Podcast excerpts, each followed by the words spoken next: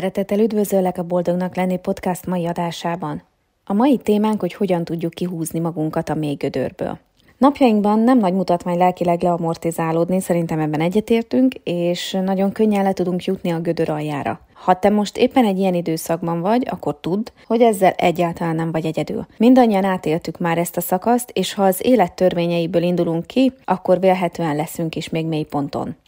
A kérdés tehát nem az, hogy miért visel meg bennünket mindaz, ami bennünk vagy körülöttünk történik, hanem hogy miként tudunk kimászni belőle. A cél számomra nem az, hogy ne csüggedjek vagy keseredjek el, amikor tényleg nehéz időszakot élek meg, mert szerintem ez lehetetlen, és sokszor elengedhetetlen a keserűségből, vagy a félelemből, vagy fájdalomból fakadó tapasztalás a fejlődésünkhöz. Hanem azt tartom szem előtt, hogy a legrövidebb idő alatt és a legnagyobb nyerességgel tudjak újra talpra állni és megtalálni a lelki egyensúlyomat.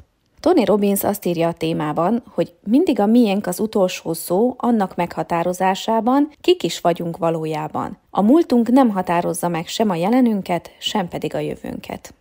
Valóban nagyon sokszor azt gondoljuk, hogy ami eddig történt velünk, az előrevetíti azt, hogy mi fog történni velünk, és ez korlátokat és határokat húz nekünk. Moldova Györgynél azt olvastam, hogy az első lépéseket nem a hosszuk, hanem az irányuk minősíti. És annyira igaz, mert nem az a lényeg, hogy elsőre egy nagyon nagy változtatást csinálj, hanem az, hogy apró lépésekkel haladj, de a jó irányba. Ne abba, amelyik rombol, hanem abba, ami épít téged.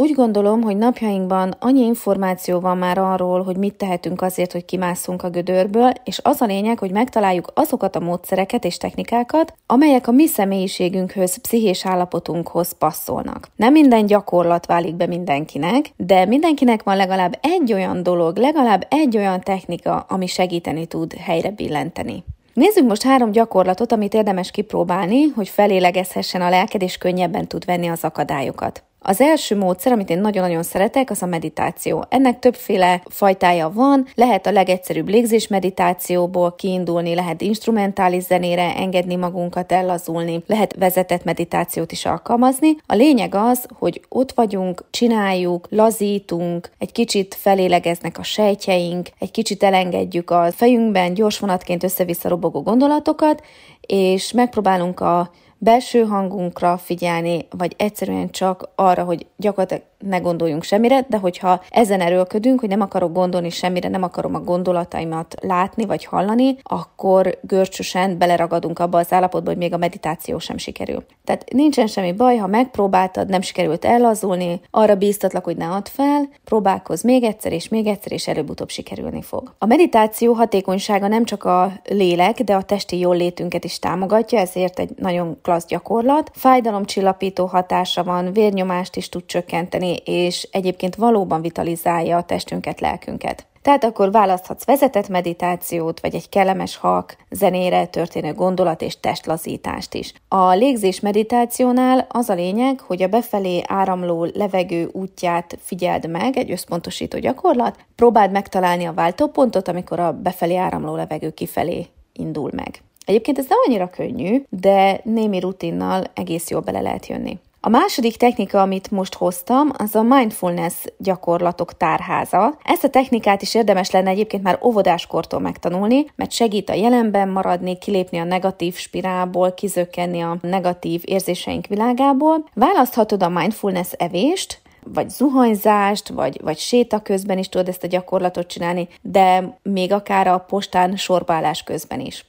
Ez a technika ettől olyan csodálatos, hogy még akár a tömegközlekedési eszközön is alkalmazhatod. A lényege az, hogy az öt érzékszerved által tapasztalod a jelent. Nem ítélkezünk, nem ítéljük meg, hogy jó vagy rossz, amit hallunk vagy érzünk, nem minősítjük ezt, hanem csak figyelünk a tapasztalásra. Leülsz mondjuk a foteledbe, és akkor végigveszed, hogy az érzékszerveid mit tapasztalnak. Milyen apró részleteket veszel észre magad körül, milyen hangokat hallasz, milyen illatot érzel, milyen ízt érzel a szádban, hány ponton tapadsz mondjuk a székhez. A mindfulness evésnél beveszed az ételt a szádba, megpróbálod az állagát, az ízét, az illatát összeszedni, esetleg amikor harapsz, akkor hallasz-e valami hangot, ha igen, milyen. Tehát tulajdonképpen bármilyen élethelyzetben lehet ezt alkalmazni, hiszen csak meg kell figyelni, hogy az érzékszerveink által mit tapasztalunk. A harmadik gyakorlat, amit hoztam, ez a mozgás, ez biztos ez már viscsaból is folyik egyébként, hogy mozognunk kell, és igazuk is van. Amit én most hoztam, az a mozgás megerősítésekkel, ugyanis a pozitív belső monológunknak nagyon nagy szerepe van a hangulatunkat illetően. Ez biztos te is tapasztalod, hogyha azt narálod folyamatosan, hogy mi nem jó, mi nem jó rajtad, mi nem jó körülötted, mi nem jó benned, akkor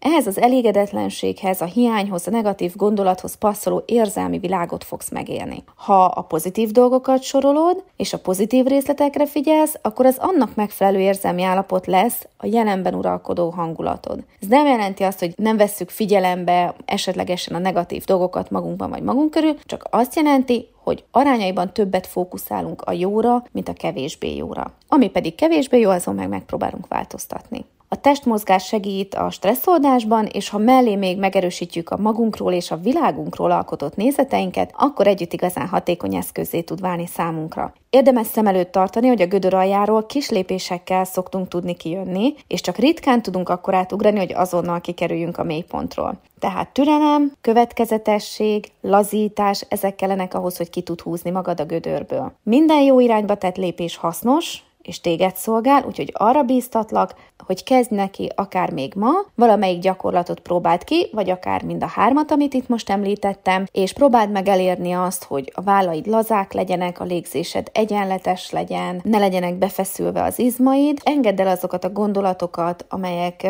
nap mint nap zaklatnak téged, és próbáld meg az előremutató dolgokat figyelni, próbáld meg azt keresni, hogy hogyan tudsz lépni előre. Ami még lényeges az említett gyakorlatoknál, hogy bár azonnal is tapasztalható változás, tehát a testünk nagyon szépen reagál erre, viszont ezen gyakorlatok erejében azért a rendszeresség rejlik. Próbáld meg beépíteni a mindennapjaidba, írd be akár a naptáradba, este 8-tól fél 9-ig magaddal foglalkozol a testi-lelki feltöltődéseddel, mert tudom, hogy amilyen rohanó ütemben éljük a mindennapjainkat, egyszerűen nem jut idő önmagunkra. Azonban én azt tapasztalom, hogy nem kreálunk időt önmagunkra. Úgyhogy arra bíztatlak, hogy még ma emelj be valamit ezekből a gyakorlatokból, próbáld ki, és érezd magad sokkal-sokkal jobban, lazultabban és boldogabban. Köszönöm, hogy ma is velem voltál, találkozunk jövő héten, Amennyiben szeretnél értesítést kapni az új epizódokról, akkor arra bíztatlak, hogy iratkozz fel. Ha levelet szeretnél írni nekem, akár témát ajánlani, akár ehhez kapcsolódóan valamit visszajelezni, akkor az infokukacboldognak.lenni.hu e-mail címen várom a leveledet. Továbbá megtalálsz a Facebookon és az Instagramon is. Minden jót kívánok neked, szia!